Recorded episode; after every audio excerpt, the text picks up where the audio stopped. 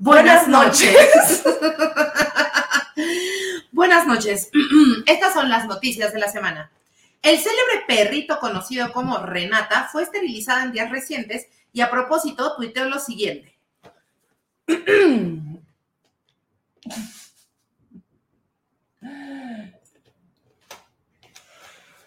No puedo creer que me sacaron un órgano, o sea, me parece una falta de respeto. Me dijeron que me iban a llevar al parque y me rasuraron la chocha y me abrieron como un sobre. Hashtag injusticia. En el mismo tenor, Neutrón el gato ha mostrado inconformidad ya que asegura que su masculinidad se fue junto con sus testículos. Hemos intentado convencerlo de lo contrario, pero ya reconocemos este patrón y esperamos que se recupere pronto de su fragilidad. En un acto de completa generosidad del universo, el día de ayer, Lepalina y Mil presenciaron la gloria. ¿Qué digo gloria? La magia ¿Qué digo magia? La experiencia transformadora, el ayahuasca, que es la voz de Daniela Romo. ¿Es posible acaso que su show tenga un discurso pro vida? Puede ser. ¿Las señoras siguen pensando que Dani le canta al varón? Sí. Manuel Vijares también es gay. También. Hace unas semanas, las divas y frites empezaron con un tratamiento de microdosis de psilocibina. Siento que ya no estoy en el terremoto de emociones, dijo Mir. Ándale, es como la alerta sísmica de que ya viene el enojo, dijo Paline mientras acariciaba un helecho inexistente. Y ahora un poema. Caminando en una banqueta en la que los bloques de, de concreto parecían bailar, Mir desplomó su peso sobre, un sobre su tobillo derecho frente a un eje vial. Testigos aseguran que fue muy grosera mientras improperios gritaba, mandando a todo el mundo a la chingada. En días pasados, el automóvil que transporta a este par de payasos ha tenido problemas para prender porque la llave no sirve. Se sabe que existe un repuesto de esa llave, pero el paradero es un tanto grave. ¡La tiene mi ex! Gritó Paline mientras Mir reía y le daba un sorbo su Aperol Spritz. Tras la caída de la bolsa Tus ídolos y las nalgas de Mir, Lepaline ha procurado a su ser amado con una ternura tan radical que hasta raya paredes. Ahí sí. Como con mimos, creaciones culinarias de Masterchef y haciéndola sentir el humano más seguro sobre este planeta, lo que termina por confirmar la sospecha, Pali está cenando a Mir con su amor. Después de varios días sin dormir, Paline decidió hacer algo con el exceso de energía que la habita y se inscribió a unas clases de box. Con el conocimiento adquirido, Pali busca entrenar a Mir para convertirla en el nuevo Maromero Paez y así por fin tirar el patriarcado. Científicos reportan que los músculos abdominales del Epaline son tan poderosos que podrían romper el espacio-tiempo y tal vez estando cerca de ellos empecemos a percibir la realidad de manera multidimensional. ¡Ah! Recientes estudios por la Universidad Sáfica de Lesbos confirman que muchas personas se han sentido atraídas por el hermoso físico y la indudable inteligencia de mi Ramírez. Y la que soporte esto es. Esa soy yo. ¡Ah! Esto es Divas y Frites.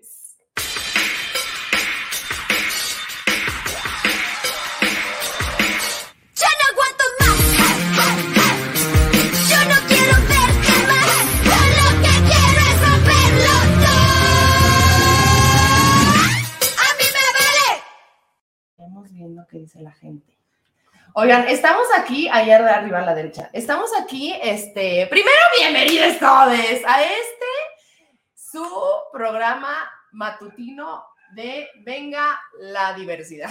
Despertino en realidad. Despertino. No. Oye, ¿qué tal que la gente lo está viendo en la matuta? Nina de la Fuente dice aquí, yo vi a Paline aplastar una tecate con su abdomen. ¡Claro que sí!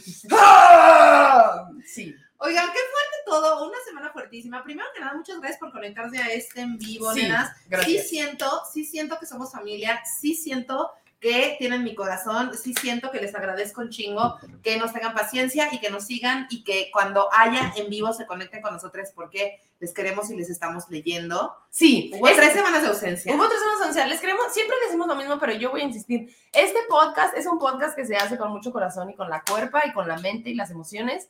Y em, pues pasaron muchas cosas estas semanas, cosas buenas, cosas también buenas, pero diferentes.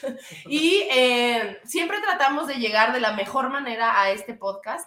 Y eso me parece también muy hermoso porque ya lo hemos dicho antes, pero bueno, creo que es cuidar el espacio y cuidarles a ustedes también y no llegar y ¡Ah! Y como que les, Conténgate, mi mamá nunca me contuvo. exacto, buscar contención en ustedes. Entonces, pues nada, a veces es un poco em, pasa tiempo entre que nos volvamos a ver, pero creo que es bonito también esperar porque es como cuando nos dejamos de ver algunos días y regresamos y ¿qué pasó? Cuéntame el chisme. Y el té se puso cabrón esta semana. De ese la puso verdad. difícil, El té se puso muy fuerte. Primero Sí. que nada, vivimos en una sociedad en elevados niveles de colonización. y entonces, la, o sea, la muerte de la reina de Inglaterra, slash la sirenita, slash lo que está pasando con la militarización del país, nos están dejando ver el nivel de racismo en el que estamos ocurriendo Sí. en este, en este planeta, en este país también, en el que nos estamos dirigiendo como, como no queriendo hacia la ultraderecha, este, como con los ojos cerrados. Entonces, Iré parece- tras de él. Exacto, con los ojos cerrados y detrás de él, que es el orden mundial. Sí, a ver, a ver. Empecemos por la reina. Empecemos por la reina. A ver, Vamos a hablar de esto porque como que siento que hay banda que todavía está con los ojos cerrados diciendo como, claro que no, todo esto lo están inventando los chinos y lo están inventando los progres y la, la agenda queer y, y la gente racializada está ya aquí este, tomando las armas. Y sí, todo eso sí. Pero eh, lo que pasa es que tenemos que empezarnos a dar cuenta de lo que está pasando y justo mientras hacíamos este episodio dijimos, hay que hablar de la colonización. ¿Qué ejemplos damos? Y de esta semana nada más hay muchos ejemplos de cómo estamos completamente en un discurso blanco del orden mundial, de derecha, y eso es muy fuerte y nada más hay que, digo, no está, de verdad no está en nuestras manos cambiar el orden mundial de las cosas, pero creo que sí es importante que conversemos, que abramos la conversación y que se muevan las aguas, porque ya basta. miren, rapidito. O sea, si ustedes en sus redes sociales están rodeados de gente que dice cosas como God save the queen, o que lanzó su más sentido pésame, o como nuestra enemistad Marta de baile se puso a llorar diciendo que su hija dijo que era su abuelita. ¡Qué fuerte, sí es cierto! Si usted está en ese nivel de cero contacto con la realidad de la tercera dimensión en la que estamos habitando, ¿verdad? Entonces, bueno, no sé si usted está, si usted está rodeado de esas personas, es momento del unfollow. Porque sí me parece muy peligroso que, o sea, está muy cabrón cómo está el medidor de que no vemos las consecuencias de la colonización en, en- en nuestra realidad. No Sí, pensamos que así es. Obviamente, claro que pensamos que así es porque así nos educaron, pero aparte defendemos la corona, güey. O sea, es una cosa muy fuerte porque venimos de un, de un estado que se formó desde el genocidio, la violación, la, la, el, el- o sea, no existían los derechos humanos, obviamente, cuando estaba en la conquista. Entonces, o sea, desde, desde unos lugares como muy fuertes, desde ahí está parado nuestro bagaje histórico. Tenemos tan poca información sobre realmente quiénes fuimos antes de que esto pasara. Y luego nos volvemos como unos siervos de la corona. O sea, es chingo de años después, güey, de que, ay, no me ha sentido que Ni te acordabas de esa señora. Ahí todos los programas matutinos de este país vestidos de luto, ahí de negro, haciendo un luto. Había 130 personas peinando esta cabrona, o sea, como ya basta. Y luego está saliendo como del otro lado eh, la parte como más, más contestataria. También, también como este, el Rubén Albarrán destrozando la figura del Bueno, doctor Sim. A ver, eso lo quisimos poner porque yo de repente le digo a Mir, Mir Ramírez es, bueno, Estoy enamorada. de está enamorada de Rubén Albarrán, creo que de la misma manera que está enamorada de mí. O No, sea, no siento que es igual. Yo siento que es igual. Digas. Bueno, lo que yo digo es que hay un profundo amor por Rubén Albarrán. Entonces yo me metí ya al Twitter como hago y le comento solamente las cosas que importan a mi Ramírez. Y cuando vi Trending Topic Rubén Albarrán, dije, eso lo tiene que saber mi, mi amor. Y entonces le digo, güey, ¿sabes que Café Tacuba no sé qué hizo? Y entonces me meto y primero yo me compré, el- eso es muy fuerte, porque primero yo me compré el discurso y yo, ay, pinche güey, ¿no? Ya, yo, pinche güey, sí se la mamó. Pero ni siquiera había visto el video. Y después veo el video en donde, pues básicamente le avientan un doctor Simi a Rubén Albarrán, que ayer se lo aventaron a Daniela Romo, wow. Y entonces se lo avientan a Albarrán y el güey lo empieza a destrozar y dice, ya estoy harto de esto y por favor no. Y ya. Ah, bueno, y dice, esto se lo quise hacer a la reina, pero no pude. ¿Cómo Entonces, dijo? Esto se lo hubiera querido hacer a la reina, pero no pude. Y la gente se atacó. Y la gente se atacó. Ahora, yo le... ¿cómo te atreves? ¿Cómo te atreves a decir eso de una mujer? Y, o sea, yo entiendo porque realmente yo no comprendo cómo la banda se puso ahí medio bélica, como de, ¿por qué no murió en manos del proletariado la reina, güey? Hace dos meses me estabas hablando de eso y ahorita que está muerta estás de que... Pero sí estoy de acuerdo con eh, el enojo hacia la monarquía, pero además me parece Hacia que... el sistema que es el doctor Simi. Exacto. Hacia la monarquía y hacia el sistema que es el doctor Simi, otro señor millonario. Otro señor millonario, la a gente de que ese peluche está hecho por las manos de gente discapacitada. Qué Sí, bueno, güey, pero pero el que está ganando el dinero es el señor Simi. y estás afuera de la farmacia del doctor Simi el domingo a las 11 de la noche y esta gente está ahí. O sea, tú lo puedes ver. Y entonces lo que yo le digo a mi fuera de tu privilegio. claro que es un discurso este, clasista en contra de Rubén Albarrán, porque pues si lo hubiera hecho otra persona le estaríamos aplaudiendo. Claro, ahora, lo que yo quería decir sobre, sobre mi amor Rubén es que hay un elemento que es súper racista y del que me gustaría hablar, que es la palabra chairo. Ah, bueno, o sea, es racista y clasista la palabra chairo. porque Como lo se es chacal. Claro, como lo es chacal, porque se refiere a cualquier persona que, eh, a cualquier persona pro derechos que no se vea de ojos azules y blanca. Y la verdad es que sí me parece como muy loco que la banda se le vaya encima a Rubén Albarrán, porque es mucho más fácil írtele encima a Rubén Albarrán que a otras figuras. Exactamente. Y ya. Entonces, Y- bueno, ese es otro ejemplo. Y está cabrón porque, o sea, eh, el trending topic también global, además de la, de la muerte de la reina y las grandes excentricidades, porque empezaron a salir un chingo de artículos, ¿no? Como de, todas las, eh, el, el rey Carlos solo se come una ciruela, pero necesita dos. Las ciruelas del rey Carlos, ¿no? Este, al rey Carlos Las salchichas del rey Carlos. Los dedos de salchicha del rey Carlos. al rey Carlos lo visten cuatro personas a diario que son pagadas por el Estado. Y se indigna, güey. Sí. O sea, se indigna. No, pues es claro. como- O sea, se indigna que el güey vuela todos sus muebles para cuando llegue esté su casa puesta en otro país. O sea, Y aparte no me sorprende, o sea, no es una cosa que yo diga, ay, como, o sea, como que es algo que no tenía en la cabeza todo el tiempo, pero ¿por qué verga sigue existiendo eso en un mundo en aparte que- sostenido sobre qué? Porque está So- sostenido sobre las personas so- negras. Por supuesto, gracias. ¿Puedes hablarlo?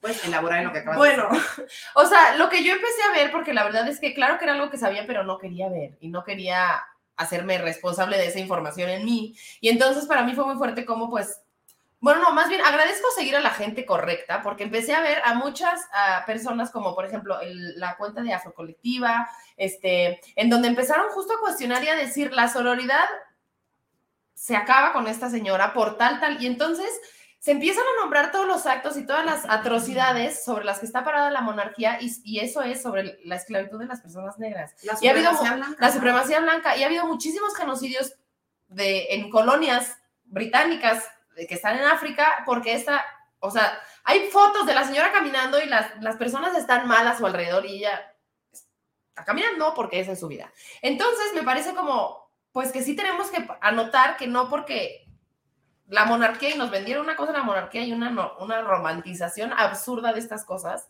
y la seguimos sosteniendo porque estamos todos en México aquí de que God Save the Queen. Claro, y, y la, el, o sea, como la adoctrinación colonialista no terminó con la pastorela de tu escuela, bebé. O sea, también está en Disney y también está en un montón de lados con la falta de representación de personajes diversos, de cualquier tipo de diversidad y específicamente en este país de eh, la- las pieles más oscuras, por supuesto, ¿no?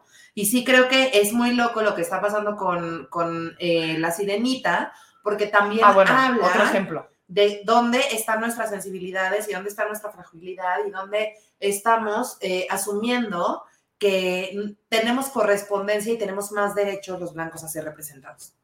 ¿No? O sea, los blancos están haciendo la de pedo porque en, en- una historia sobre una niña de 16 años codependiente que además cambia de especie, más de género, ¿Estás hablando de la sirenita? Sí. Qué risa, wow, me encantó cómo la describiste. Cambia de especie para obtener la atención de un vato. Es y no ver.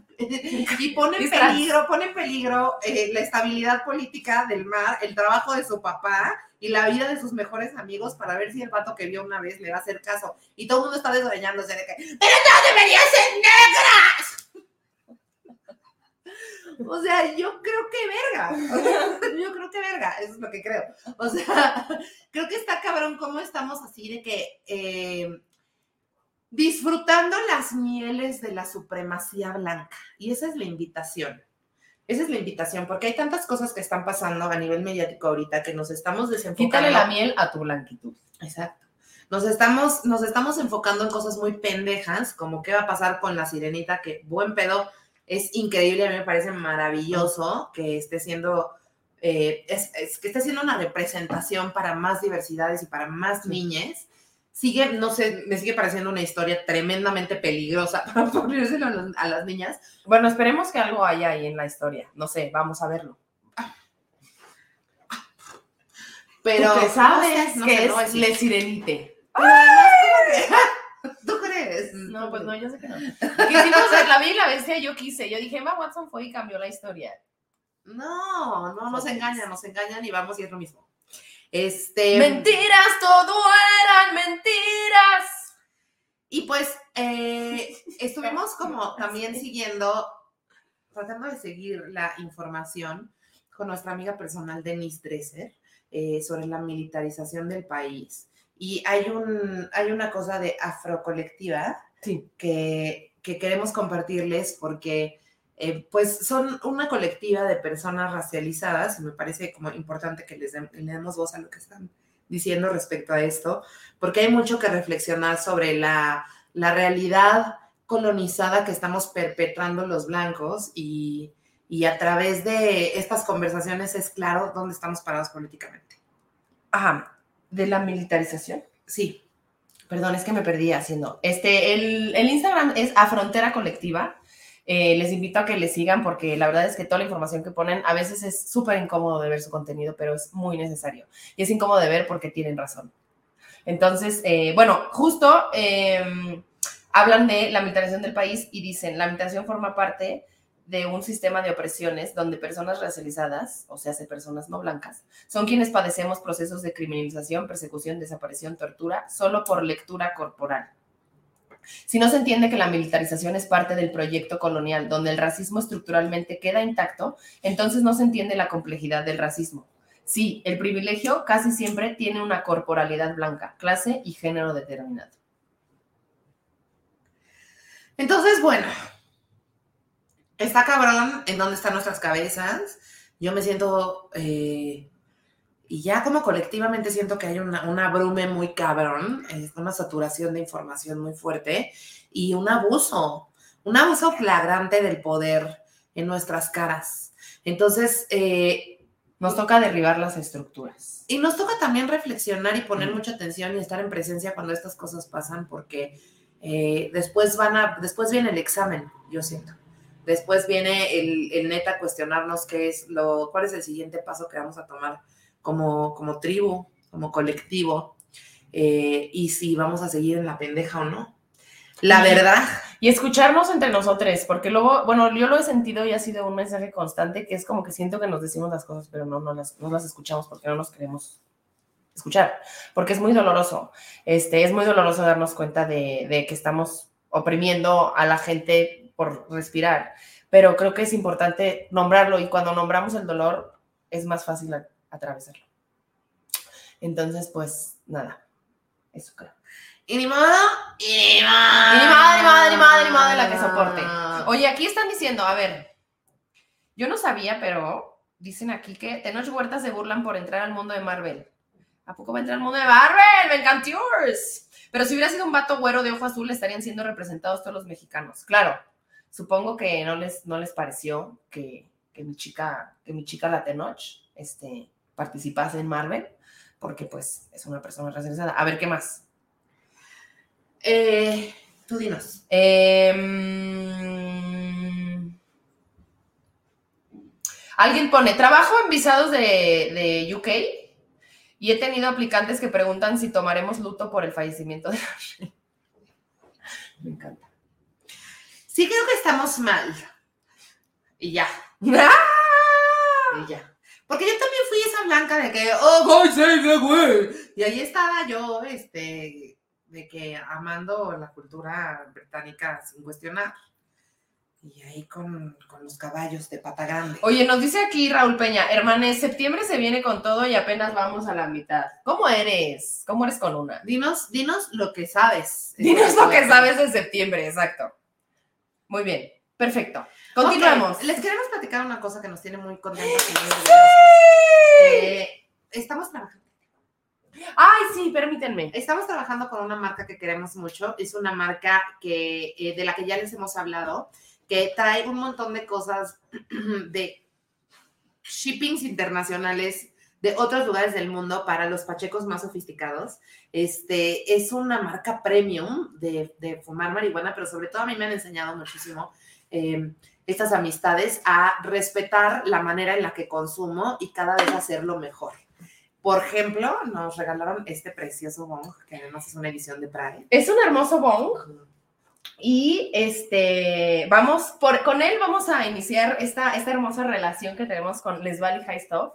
Eh, un poco sumando lo que dice Mir, también es muy chido colaborar con marcas que, con las que conectas rápido, o sea, como que les conocimos y empezamos a, a tener conversaciones, pues, que nos interesaban a ambos y que queríamos construir sobre algo y son un equipo que está justo construyendo un negocio como, pues, desde cero y tratando de, de abrir una conversación distinta a lo que se ha construido sobre eh, la cultura del cannabis y es un poco, pues, lo que nosotros también estamos haciendo en distintos aspectos de nuestra vida, como abrir la conversación hacia otros lados y cuestionarnos las cosas. Entonces, pues nada, está muy chido que formen parte de, de este programa y tenemos hoy que nos va a acompañar para la siguiente sección este boxito y le vamos a agregar la, la pieza que se llama el mouthpiece. Esto es una maravilla porque miren, usted se lo cuelga y la gente, la gente que ya es muy marihuana ya lo trae así para todos lados porque lo puedes usar en todo. O sea, puedes ponerlo en el bong y entonces lo que haces es que si alguien te pasa un bong, pues tú traes tu mouthpiece y ya no va a haber... No te estás besuqueando no con todas las fiestas. con toda la fiesta, exacto. Y también puedes poner el porro aquí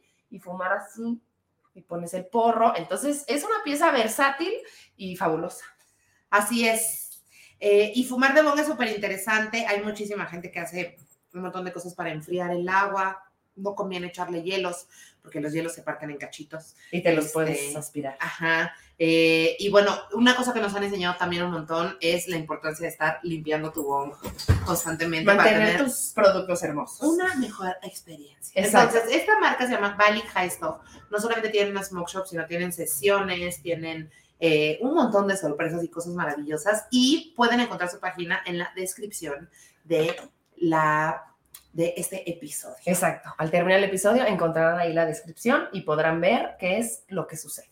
Entonces, empecemos con la siguiente sección.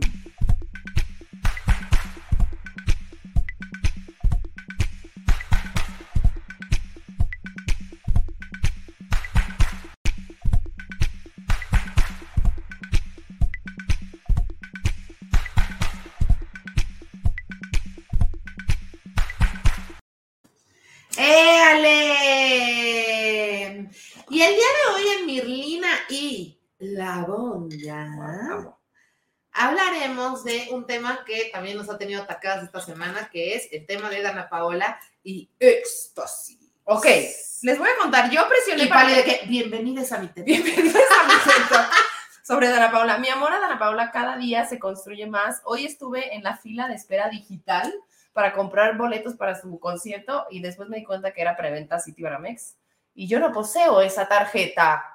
Bueno, entonces, En otros temas. en otros temas, lo que les quiero decir es que yo amo mucho a Ana Paula y la verdad es que mm, como que me da, era de esas cosas que me daba pena decir, pero ahora al revés, no es que me da pena, ahora yo soy fiel seguidore de esa persona y de su carrera, porque aparte la he seguido como en silencio, pero ahora le voy a decir al mundo, porque yo creo que es una, una chica muy talentosa, extremadamente talentosa y que ha eh, hecho muchas cosas por ella, porque siento que todo lo que ha hecho en su carrera ha sido por ella, como pues no sé, la pusieron también a decir muy cabrón crecer en un- desde bebecite, estar en, un, en, el, en el medio del espectáculo y siento que ha ido como rompiendo esas cosas. Después se fue a estudiar a, a Nueva York, después hizo aquí Weekend, este, tiene una voz muy espectacular, siento que es de las mejores estrellas de pop de este país y todo el tiempo se está reinventando y nos está dando cosas muy fabulosas. Verdaderamente una TED Talk.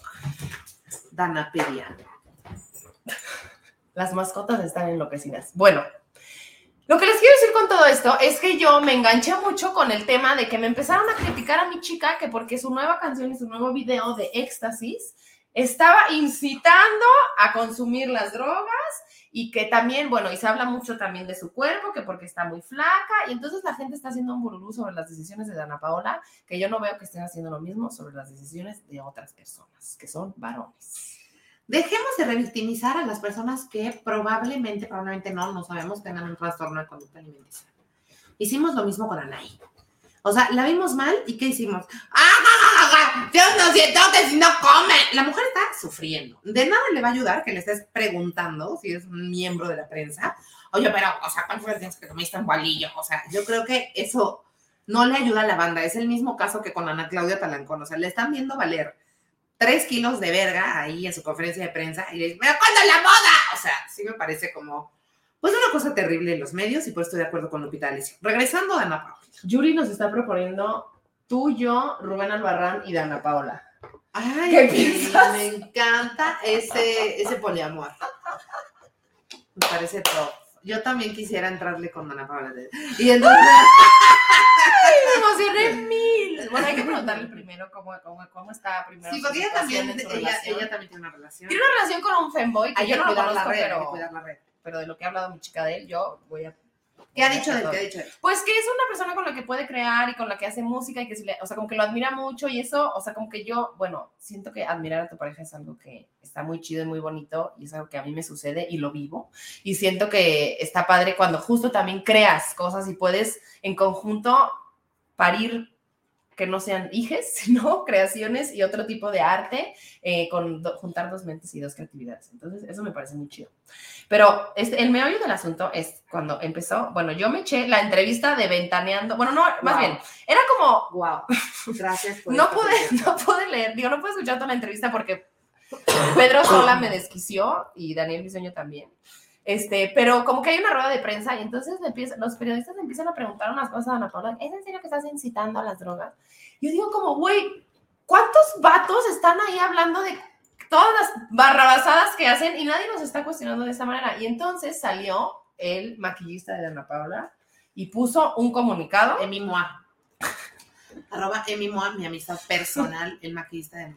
Arroba, Emi, te mando un beso. Saludos a tu mamá. yo quería escribir a Emi Moa así de que, bebé, te amo. Oye, ya lo perdí, mi amor, te lo mi enseñé amor, hace esta sección está para en tus hombros. O sea, verdaderamente, aquí está, ok. es- esta es tu maestría. Les voy a leer el hermoso comunicado del maquillista de Ana Paula que dijo, ¿cómo dicen?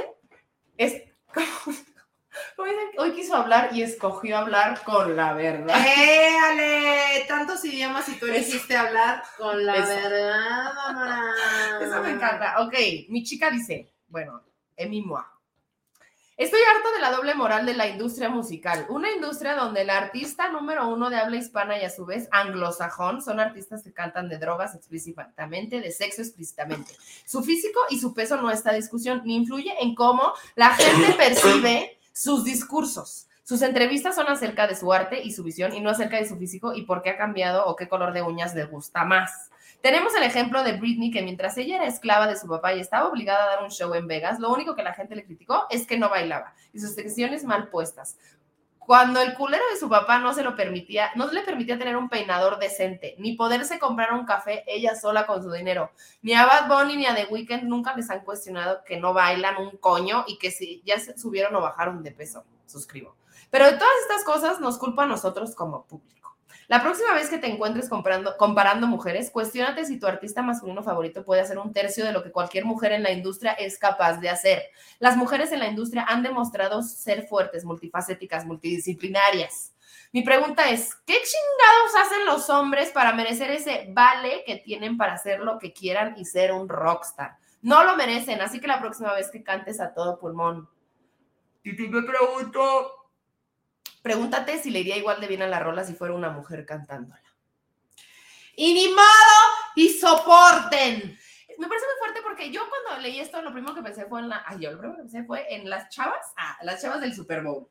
¿Cómo hemos hablado de cómo las mujeres van y presentan un espectáculo del Cirque du Soleil? Y el varón va en unos pasos y le hace. "Ah", y se va. ¿Cómo le hace? "Ah, ah". A ver. es Dinos, que- Mir, dinos, mi Ramírez, nos gusta cuando hablas. bueno, o sea, yo siento que Pásame la boca porque esto ya me prendí. Yo siento que eh, lo, he- lo he escuchado en muchas entrevistas de Lady Gaga, Lady Gaga también top. eh, en la que habla justamente de mm, cómo le preguntan sobre si va a volver a ser bonita o... ¿Qué Ajá, porque pues como es un artista que se atreve a transformarse, ¿eh? Entonces, cuando, cuando vaya a volver a ser bonita? Por eso me encanta lo que dice mi amistad personal, Emi Moa, sobre el color de las uñas, ¿no? O sea, qué horrible estar en una entrevista sobre tu arte y que te estén diciendo, ay, ¿por qué no comes? ¿De qué color te gusta que pintarte las uñas? O sea, Virga, güey, hay muy poco respeto por nosotras como artistas y, por ejemplo, Lady Gaga habla de, de cómo que todo se puede reducir todavía a las tetas y el culo, ¿no? O sea, como que cómo nos cosifican de tal manera que es súper difícil tomarnos en serio. Y no, yo no digo que no haya eh, varones que estén en la industria que también sean genios, pero justamente el punto es que no se les cuestiona. Porque Bad Bunny está diciendo, o sea, mi bicho anda fugado, yo quiero que tú me lo escondas, agárralo como bonga. Y él no está incitando a nada, o al menos ahí. No, no hay Y nadie le está preguntando ni por su timbal, ni por su poliamor, ni. Y aparte ya dejemos de estar ahí siendo, ay, está incitando a las drogas. Por, por Dios. O sea, la morra hizo una canción sobre una noche que la pasó bomba y ya hay así como, ahora tú estás incitando a las juventudes. Es como, güey, la Rosa de Guadalupe eh, tiene una pésima comunicación sobre el consumo de, de sustancias y no están cuestionando a la Rosa de Guadalupe.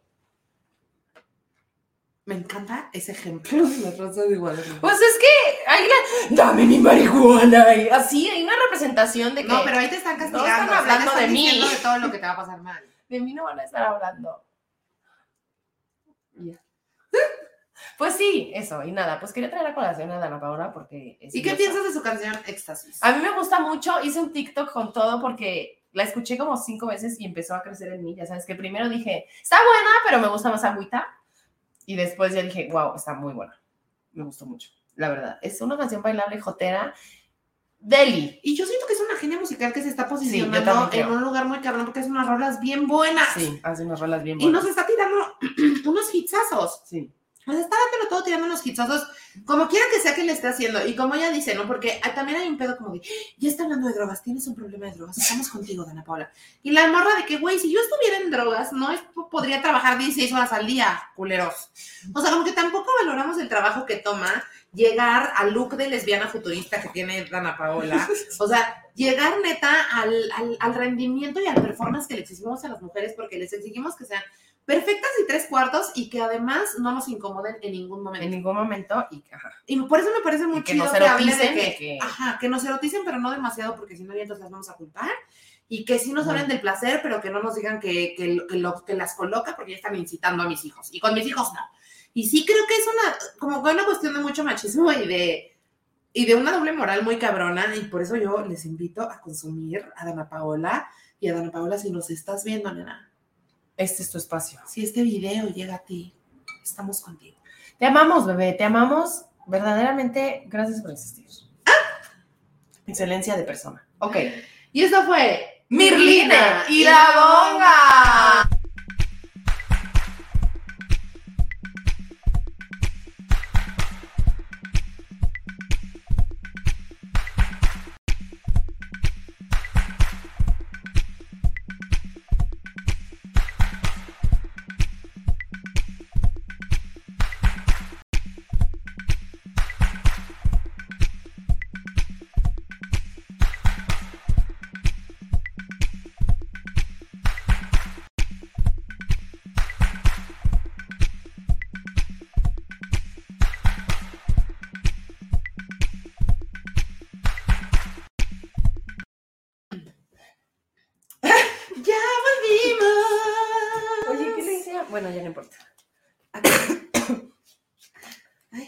Salió. A mi dinero. Ok.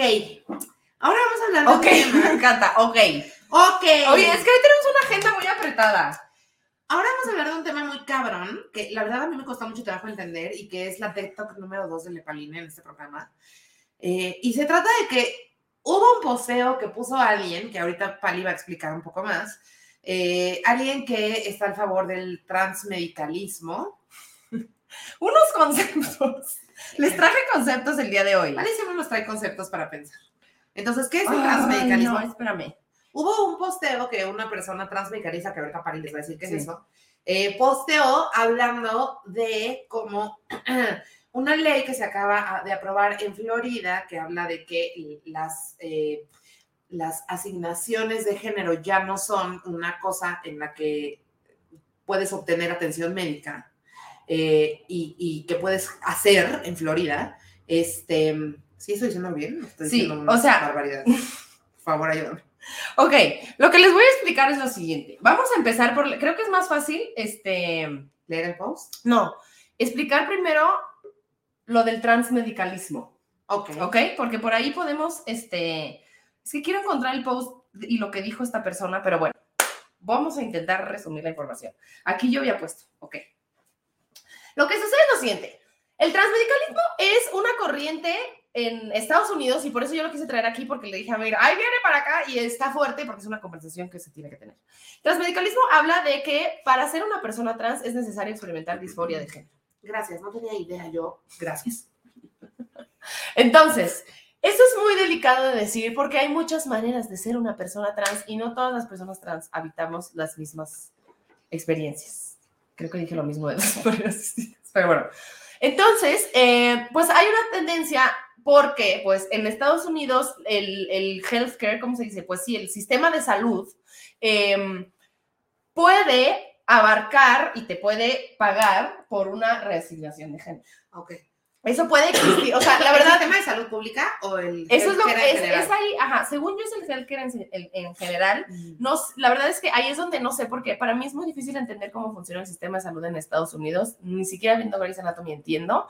Y, y entiendo que con Obama hubo una mejora o hubo como más este, personas tuvieron posibilidades de eso, pero la verdad es que no lo entiendo bien porque no vivo en Estados Unidos y me cuesta trabajo entenderlo. Pero lo que sé es que ahorita se está poniendo en riesgo esa situación y que hay muchas personas trans que podrían tener acceso a este tipo de cirugías y que podrían, el, el sistema de salud las podría cubrir. Y esto está poniendo en jaque. Hay una corriente política de algunas personas republicanas que dicen que, este, bueno, conservadoras más bien, que dicen que pues están tomando este discurso del transmedicalismo para, em, pues, desacreditar otras experiencias de vidas trans. Eso es, una, esa es una parte. Por otro lado, bueno, existe un discurso en específico de, bueno, en- más detalladamente de personas no binarias, en donde justo se están expresando. Yo supongo que esa parte, porque no tengo que, te- no, no creo que tenga que ver con la misma cosa, pero pues están uniendo las conversaciones, en donde se dice yo soy una persona trans y no, por se- no necesito de cirugías ni necesito de experimentar disforia de género para comprobarte que soy una persona trans. La disforia de género no nos puede hacer más o menos trans. Ese es el otro discurso y eso yo lo entiendo porque yo soy una persona trans, no he tenido ningún este, reemplazamiento hormonal, no he vivido ninguna cirugía y aún así sigo siendo una persona trans y no por no tener esas cosas, soy menos trans. Pero entonces, esta es... punto es que la ley Exacto, esta ala política está tomando ese discurso para decir, ah, entonces las personas trans no necesitan estas cirugías, entonces no vamos a hacer, vamos a este, sabotear esta ley para que ya no sea necesario que el sistema de salud te cubra estas cirugías. ¿Me expliqué? Sí, o sea, hay algunas personas trans, específicamente no binarias, que están hablando de que la disforia de género no necesita, o sea, no, neces- no necesitas tener disforia de género para ser trans y no necesariamente tienes que tener una cirugía de reasignación de género o tratamiento hormonal para demostrar que eres trans, que entra en la categoría de quién es más trans. Ajá. Y por otro lado, el gobierno de Florida, un estado rojo y republicano, aprovecha para utilizar este discurso como, pues, como un, un, eh, como una justificación Para para, discursos transfóbicos. Para que se le prohíba la atención médica a las, a las, a las personas jóvenes trans que quieren cirugías de reafirmación de género. Exacto. Y TRH, o sea, no solo cirugía, sino es- este, reemplazamiento hormonal, o sea, todo lo que tenga que ver con la medicina que te tengan que dar para que tú puedas este, tener un proceso de transición. A ver, pero yo tengo una duda. O sea, eh, la, la gente republicana se agarró de la gente no binaria que dice que no necesitas Ajá. una cirugía para decirles negamos las cirugías. Exacto. Ok. Entonces, eso, exacto. Ese es la resu- el resumen. Entonces, lo que sucedió fue que una persona que no sé quién es, random en el, en el O Instagram, sea, arroba subió- igual. arroba Piggy Taiwan, este, subió un post en donde decía, ustedes personas no binarias ya vieron, ya ganaron, ganaron porque ahora este, ya no nos van a hacer las cirugías y ustedes no nos están permitiendo a nosotras las personas, personas trans binarias que este, vivamos nuestra transición y ustedes están ganando y entonces el discurso se volcó sobre las personas no binarias. Ese fue el post y lo que sucedió que enardeció el internet y por lo que estamos hablando es porque Hunter Schaffer, quien eh, hace a Julie. Jules, Jules, Julie, quien, hace, quien interpreta a Jules en Euforia, no sé si ustedes la, la conocen, es una actriz que es una mujer trans, Hunter Schaffer. Ella responde, bueno, le da like al post y responde con un comentario y pone signos de admiración. Y se cayó el internet. Entonces el internet se cayó porque la gente está diciendo cómo Hunter Schaffer ah, este, está apoyando estos discursos transmedicalistas, lo sabemos, no lo sabemos, ¿qué pasará? Porque no se ha pronunciado, pues no ha dicho nada al- alrededor de eso. Pero lo que sucede, y que yo le dije a mí, es que me parece importante nombrarlo porque esto no se trata de las personas no binarias, se trata de la gente que está, la gente que tiene el poder otra vez.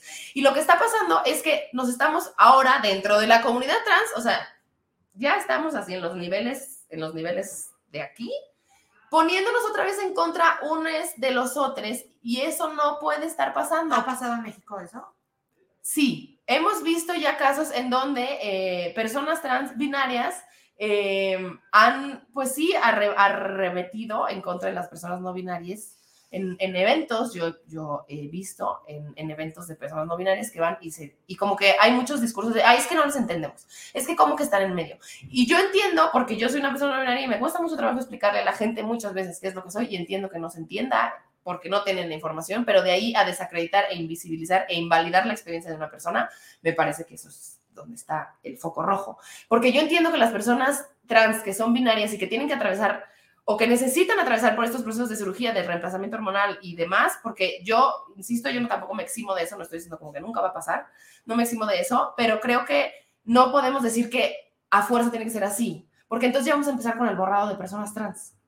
Y eso es lo que yo, o sea, no podemos permitir, porque entonces ya ahora las personas no binarias estamos invisibilizando a las personas trans binarias y eso es lo que creo que no es el discurso. El discurso simplemente es, existen personas binarias que sufren de, personas trans que sufren de disforia de género y que re- requieren de un reemplazamiento hormonal y que requieren de cirugías y también hay personas trans que viven su experiencia de vida trans sin necesidad de estas cosas y aún así siguen siendo personas trans y se tienen que tomar en cuenta las dos tipos de experiencias. Una cosa que me parece muy interesante es que divide y conquistarás. Entonces es un poco lo que está haciendo esta ley. Dividir a las personas trans y ponerlas a pelear entre ellas en lugar de voltear a ver a las personas que quitaron la posibilidad de que ah, se acceda al sistema de salud. Y eso me parece como, como hay, hay unos culpables muy concretos, es lo mismo que está pasando acá. Hay unos culpables muy concretos y estamos aquí jalándonos las greñas entre nosotros. Y así el sistema gana. Y aparte es muy loco porque la palabra transmedicalismo suena que es algo bueno. Bueno, a mí me suena que hay cosas médicas a favor de las personas trans. Claro. Y por eso me costó tanto, o sea, tuve que leerlo varias veces. Yo le decía Mir, no entiendo, no entiendo lo que está pasando. Y me pareció muy fuerte porque ya son unos discursos como muy detallados aparte sobre una comunidad en específico, que las personas trans, que de por sí es una comunidad vulnerable, y que tiene mucho que ver con el sistema médico, y que aparte el sistema médico tiene mucha injerencia en la política de todos los países. Y es una manera de controlar a la población muy cabrona. Entonces creo que justo hay que poner ahí el pin porque esta, estas cosas van a empezar a pasar aquí en México, si no es que ya están pasando y no estamos enterados. Y que tenemos que pues poner las pilas para entender cuál es el discurso que creemos y en el que queremos construir y no pensar que la justo que la solución es ver quién es más trans y quién tiene la razón porque no se trata de nosotros, se trata de la gente que está tomando las Claro, porque es lo mismo. Estamos viendo quién es más mujer, Exacto. ¿no? O sea, quién tiene más de quién es más woke, quién es mejor feminista. Y, y sí está ganando el sistema porque nos divide. Eso es verdad. Y requiere, creo que, un trabajo personal muy cabrón. Y luego es muy loco porque, bueno, Hunter Schaffer, pues sí, es una persona muy adorada por el ojo público, es una mujer trans que es maravillosa y que hace un trabajo cabrón, pero también es una chavita, ¿no? Entonces, como que es importante que cuestionemos y que pongamos atención en las cosas que están diciendo la gente que admiramos. Eso es como una brújula muy chida, no para juzgar, para crucificar, para cancelar, sino como dice Pali, güey, si esto pasa aquí, ¿cómo lo vamos a abordar? Eh, no podemos seguir negando la existencia de las personas que tenemos al lado, sea cual sea. Eh, y sí creo también que la no binariedad da un salto, porque en ese post de, de, Piggy Taiwan, este, habla como, como que hace una referencia muy concreta a ustedes no están acabando con el género. Y yo creo que sí. Y eso es lo que da mucho miedo. O sea, yo creo que el decir yo puedo ser trans y no tengo que pasar por nada, eso es como un salto cuántico de la humanidad. Eh, y es una posibilidad también de empezar a borrar conceptos que sí nos hacen daño.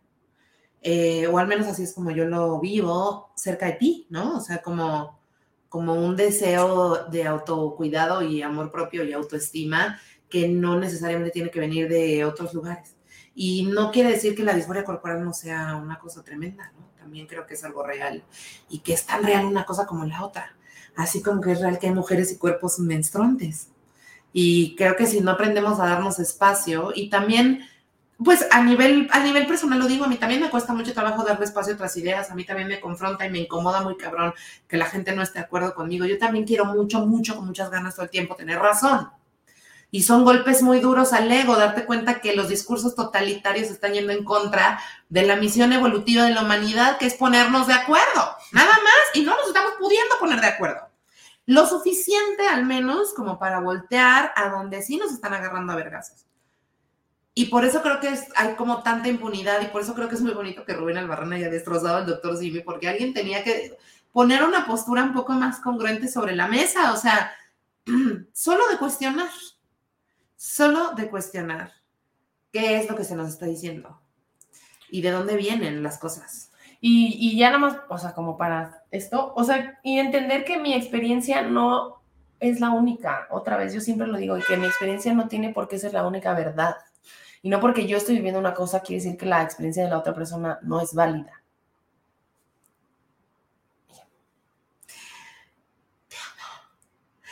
Me está gustando mucho este episodio y ahora vamos con una... Uy, una sugerencia de alguien de ustedes. ¿Cómo? ¿Nos sugirieron esta sección? Ah, claro, claro, una sugerencia de una amistad que se llama Yamilexican. Yamilexican, a quien queremos mucho y le mandamos muchos besos y amores y abrazos hasta donde quiera que esté allá.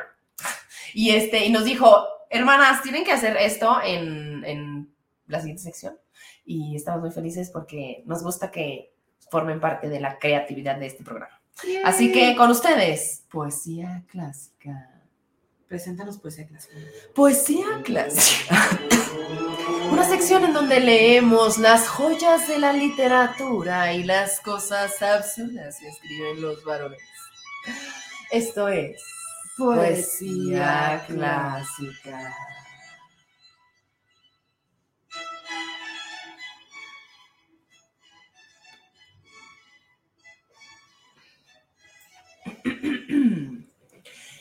Te voy a hacer llorar, juro que te voy a hacer llorar de tan rico que te vas a venir.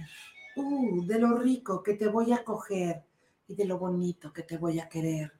Te voy a sostener fuertemente de la cintura. Porque no podrás caminar bien después de mí. Que te van a doler el cuerpo entero y, te tatuaré una sonrisa de pendeja enamorada. Para que todos vean que, te, que he pasado, aunque nadie conozca mi nombre, una obra de arte anónima, una mujer bien cogida, Bien amada, bien mirada, bien tocada. bien aprendida, Te juro que vas a llorar. aunque saldrá más humedad de otros lados.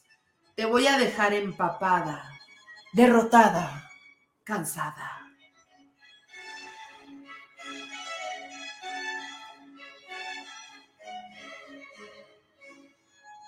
Esto fue Poesía clásica. Es que verdaderamente los vatos y su. Y su... ¿Qué? Ya lo había leído y ahorita que lo volvimos a leer con más detenimiento, Wow. me pareció muy fuerte todo lo que dice. Wow. ¿Cómo? wow. ¿Te gusta? No, pues estoy atacada. Me encuentro en este momento atacated. Atacada. ¿Qué piensas? ¿Qué piensas de.? Aparte, es un, ah, me encantó porque es un meme que dice como. Nadie, absolutamente nadie. Los vatos escribiendo poesía. O sea, yo me imagino este vato de que "Uf, voy a sacar esto que siento y voy a hacer una pieza de arte. Y se sentó a escribir Se piezas. sentó a escribir, el Carlos, se entregó a la pluma. Se entregó a la pluma muy cabrón. Yo me he entregado a la pluma. ¿Sí? Yo he sentido muy profundamente y también siento que salí con Carlos en mi vida, la verdad. Ay, no, qué terror, qué terror. Es como el Fernando Delgadillo.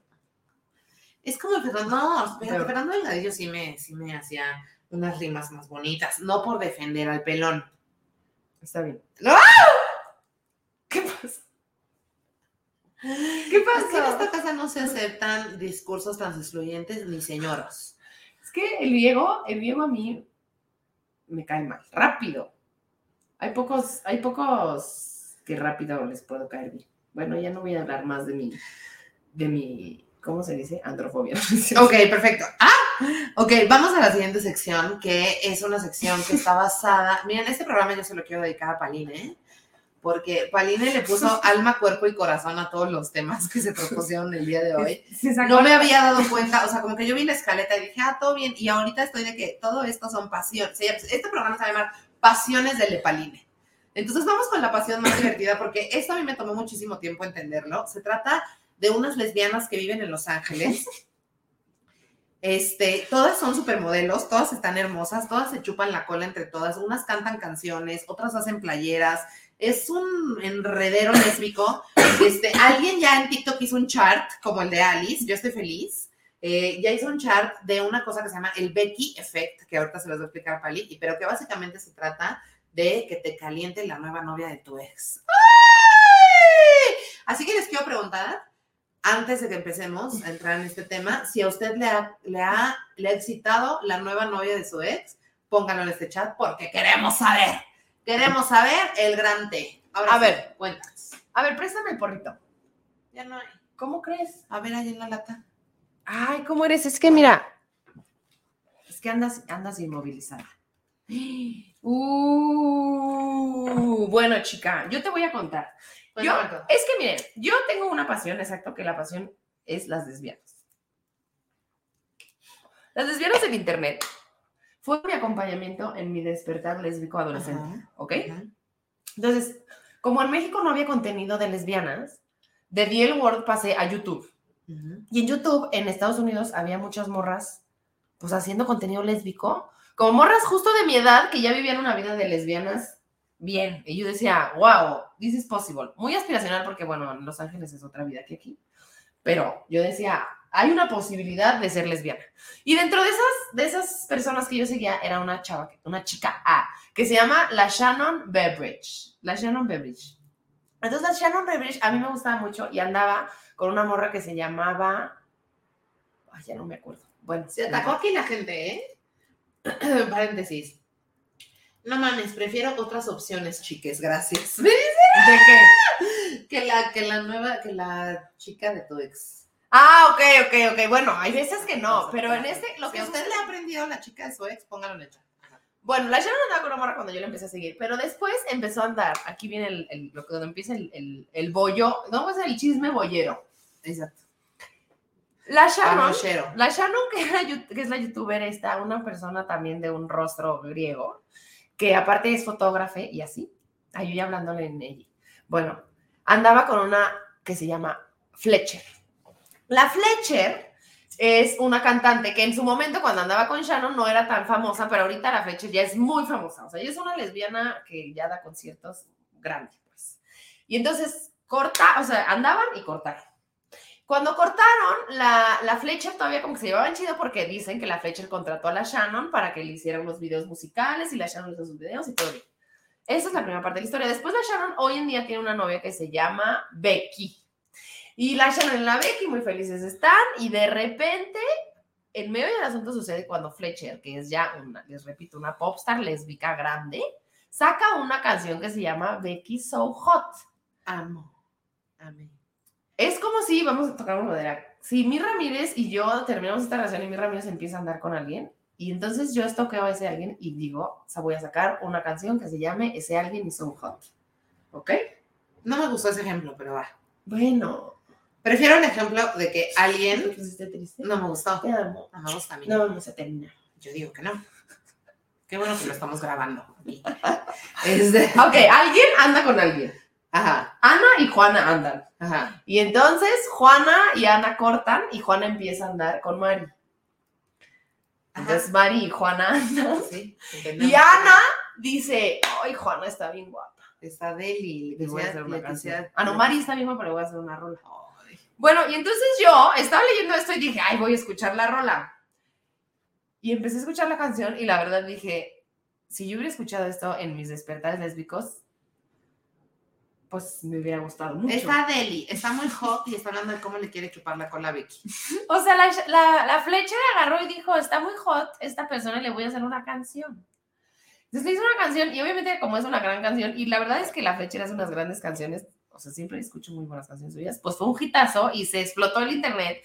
Y pues obviamente todo el mundo fue y le dijo a la Shannon de cosas seguramente. Entonces la Shannon sacó un TikTok de que, oigan, a ver, uno, no es una colaboración, qué risa, porque solo la gente le dijo, esto es pagado y es para que tú ganes PR.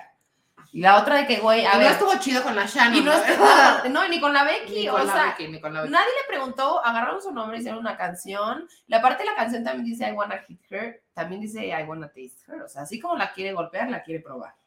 Que me Es parece. que eso es como lo que yo sentiría. Por, o sea, si yo fuera Fletcher también. Lo entiendo. lo Es entiendo. que aparte es un, un- Es que me parece a mí muy hermoso, quitando. O sea, si no estuvieran afectadas las vidas de personas, pero me parece muy hermoso la cultura pop lésbica. O sea, esta morra le habló a las lesbianas. ¿Estás de acuerdo o no estás de acuerdo? A ver, espérame, permíteme. ¿Qué está pasando? Por favor. Es que aquí ya se, ya, ya se dijeron cosas. A ver, se dice, Cami Scott se llama la ex Uh, de Shannon. eso, la primera novia de Sharon que yo conocí, Cami Scott. Ajá. Mariana dice, yo soy Mira en mi relación. Sí, yo, no, yo entiendo el 30% de lo que está diciendo en este episodio. Este, Pato Cuac dice, es como si Yolanda Andrade dijera ¡Ándale! está bien Eso, mamá. ¿y ¿Sabes qué? Sí es cierto, además. Imagínate. Sí es o sea, imagínate que la Yolanda sacara un rolón, así, un, un. ¡Ay, que se arranque con un guapango! Ya, ya, ¿Cómo se arrancó? ya, ya, sí te la ya, ya. Y todas diríamos, pues sí.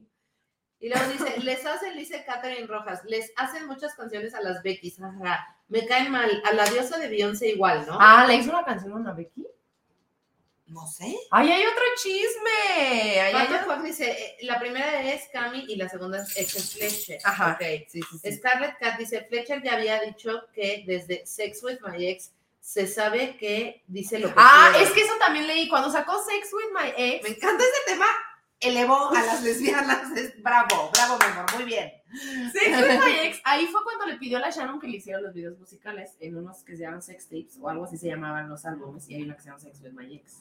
Y ahí le pidió, la, no, pues sí se ve medio narcisista la Fletcher, ahora que lo dices. Que también está muy guapa la Fletcher, hoy vimos. Es hot, sí, es hot. No, toda Fletcher is so hot. Todas, aparte todas las lesbianas, es como, ¿qué es eso? lesbianas ¿Qué- supermodelos de Los Ángeles. Minotauro. Lesbianas Y- futuristas, sí. lésbicas Y futuristas. aquí estamos en la Benito Juárez. De que...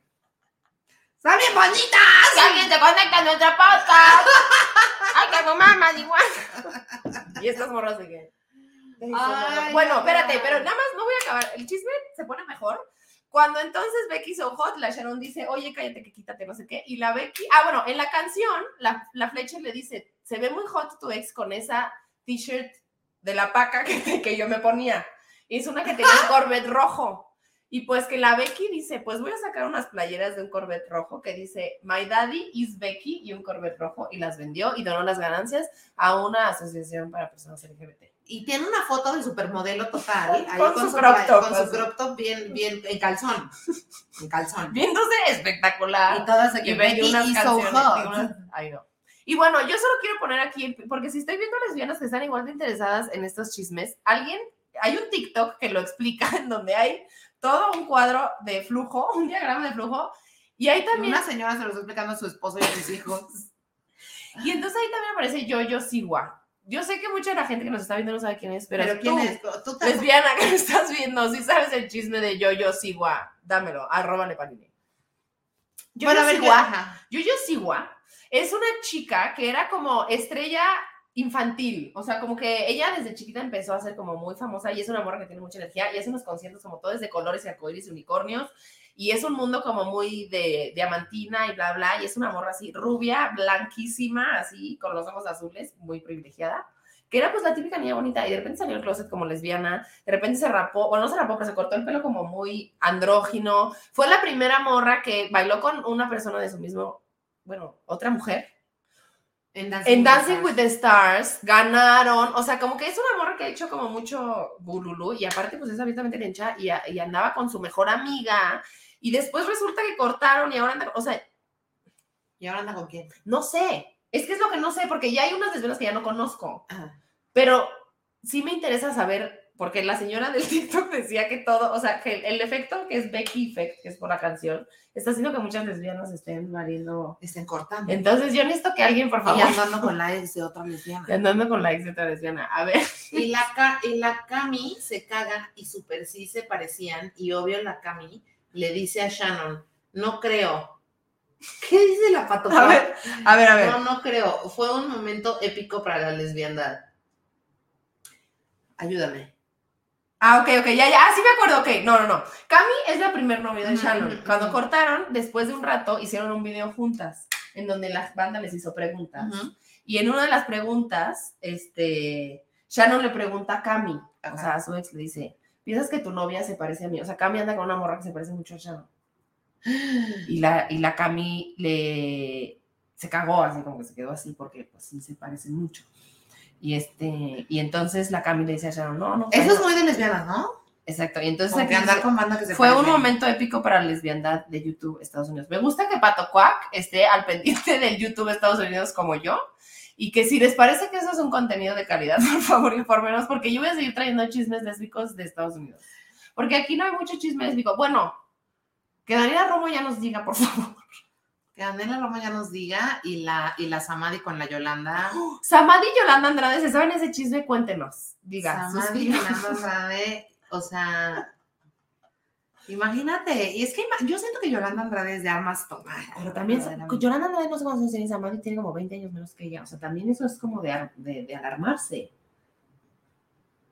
No, o sea, está, Sí, sí, sí.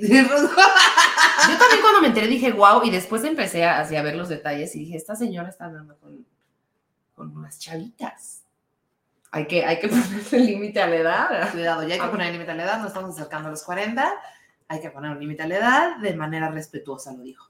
Entonces, Ok, perfecto.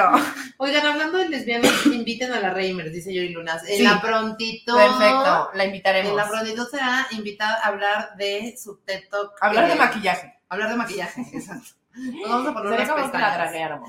Dragueáramos. 100% vamos a hacerle un king a la güera. Perfecto. Perfecto. Oigan, muchas gracias por este episodio. La verdad es que les extrañaba mucho. Muchas gracias a Bali High Stuff, nuestro patrocinador. Y vamos Gracias. con los premios. Los grandes premios, los grandes premios. A ver, dinos quién es aquel gran plato de cereal, por favor. Ok, aquel gran plato de cereal se lo va a llevar eh, nada más y nada menos que la mismísima diosa etérea de Serena Williams.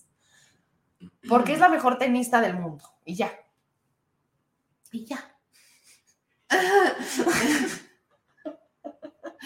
Yo vi el partido, el, el último, el último partido de Serena The Williams. last match. Ajá, y estuvo súper bonito porque, pues, o sea, como que al final entrevistan a, a la contrincante, que era una australiana cuyo nombre no puedo pronunciar, este, y era muy cabrón porque pues Serena perdió y todo el mundo estaba dándole su corazón en el estadio, así, todo el mundo gritaba cuando, cuando Serena lo hacía bien y, callaba cuando, cuando no lo hacía bien. Y este, y de pronto sale como, y, y la entrevistan y dice cosas maravillosas y se va y la contrincante dice como yo también crecí viéndola. Yo, yo también me sentí todo el tiempo como de no puedo creer que tengo enfrente a esta persona, que es la mejor tenista del mundo. Y creo que el deporte es tan fugaz, eh, o sea, como dura tan poco, Sí. el deporte de alto rendimiento dura tan poco tiempo en la vida de la gente y es tan exigente con el cuerpo y con la vida. Eh, hay tantas cosas como que son cabroncísimas de Serena, como que eh, pues se retiró y para tener un bebé y cuando regresó este, había bajado en el ranking porque no respetaron su posición, porque pues así es el tenis, Porque el patriarcado. y porque no se toman en cuenta las interseccionalidades, sino nada más, pues, pues todavía está jugando, o sea, ¿para qué quieres procrear? Y, y, y también el costo en el cuerpo de una morra que ha jugado tanto tiempo, la sororidad, la hermandad con su, con su hermana, o sea, como lo que yo siento cuando veo a Serena y a, y a Venus es así como muy fuerte. Justamente ella dijo en la última entrevista como no hay Serena sin Venus. Y eso me pareció así como, ¡ah! como pues lo que se siente realmente tener una hermana.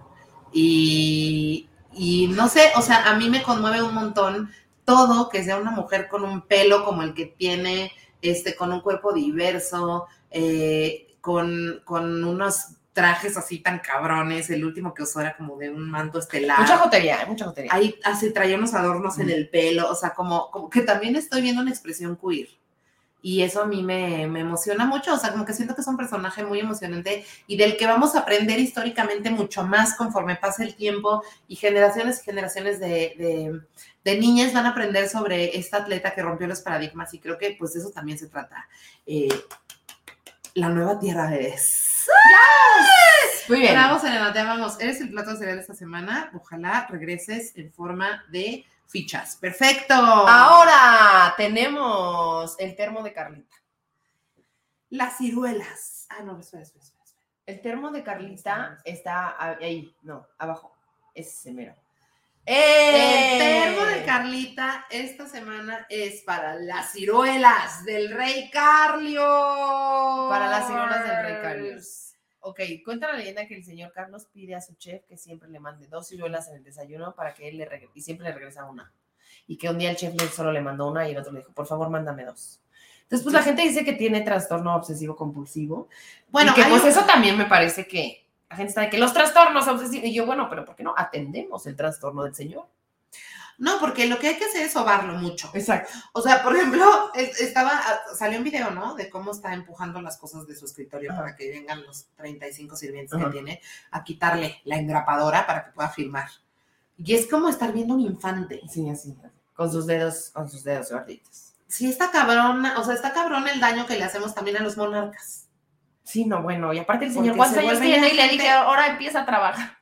No, Qué se vuelve gente inútil. O sea, yo no Sí. creo que, o sea, como Porque hay, a ver, no bueno, funcionales, no puede funcionar en un mundo señor. donde toda la vida se le ha cargado así, en la punta de los. O sea, por ¿y por qué las decisiones las están tomando los señores que tienen el pelo blanco? O sea, de verdad, yo no entiendo. Elabora.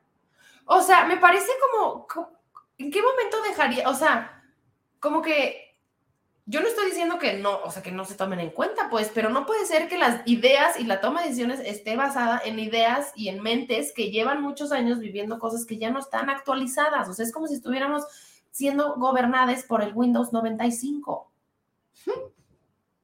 Me encantó, me encantó el termo de Carlita de esta semana, verdaderamente. Termo de Carlita, ciruelas de rechaz.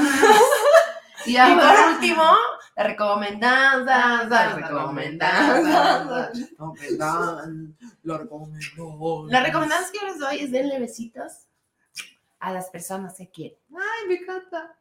Bueno, la recomendancia es oh, muy lésbico este programa, me encanta. Mi amor, wow. Solo es lo que, lo único que voy a decir es wow. Ustedes que nos están viendo en casita, Si usted guau. duda de mi orientación sexual, ¿qué será para mí? Soy una lesbiana. La recomendancia es eh, A League of Their Own. ¿Cómo se llama en español?